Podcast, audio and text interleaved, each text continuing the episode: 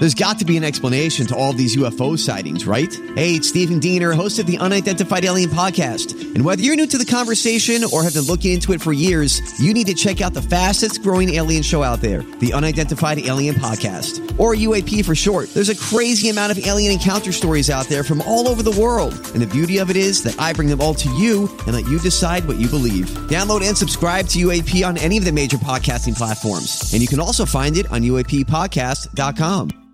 Hi, everybody. This is Adriana Trigiani. I'm the host of You Are What You Read. I have the privilege of interviewing luminaries of our times about the books that shaped them from childhood until now. We get everybody from Sarah Jessica Parker to Kristin Hannah, Mitch Albom, Susie Essman, Craig Ferguson, Rainn Wilson, Amor Towles, you name it, they come, they share. New episodes of You Are What You Read drop every Tuesday on Apple, Spotify, or any major streaming platform wherever you listen to your podcasts. Studios. Turning to entertainment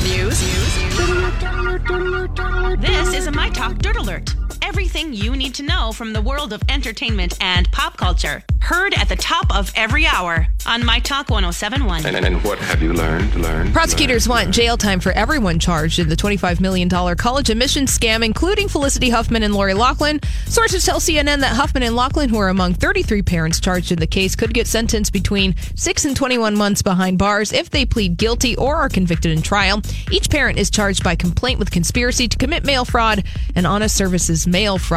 Maximum of 20 years in prison for those charges, and as many of 10 parents are expected to strike plea deals by mid month. So looks like they're looking to wrap things up fairly quickly. All right. All right, fine. We'll, Uh-huh. we'll see what happens. Yes. And the FTC is going after the Leonardo DiCaprio backed company Diamond Foundry for using intentionally misleading language to advertise its products online, leading customers to believe that the diamonds they're buying are real rather than lab grown. And DiCaprio announced his involvement with the company back in 2015.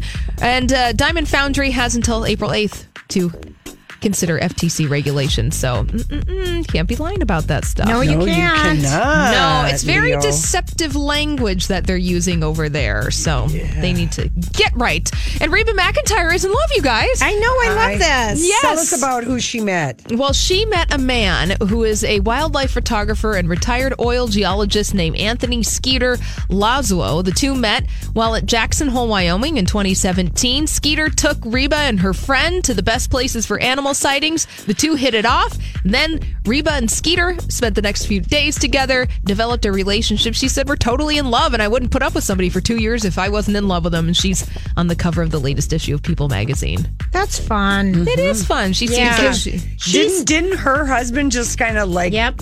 Leave her and had another woman and had somebody on the side and kind of break her heart? This is Yeah. Kelly I think it came out of the husband's blue for her. Yeah, I do think so. dad. Yeah. Yeah, yeah. So mm-hmm. yay for Reba. All right, well, that's all the dirt this hour. For more everything entertainment, go to mytalk1071.com or the MyTalk 1071 app.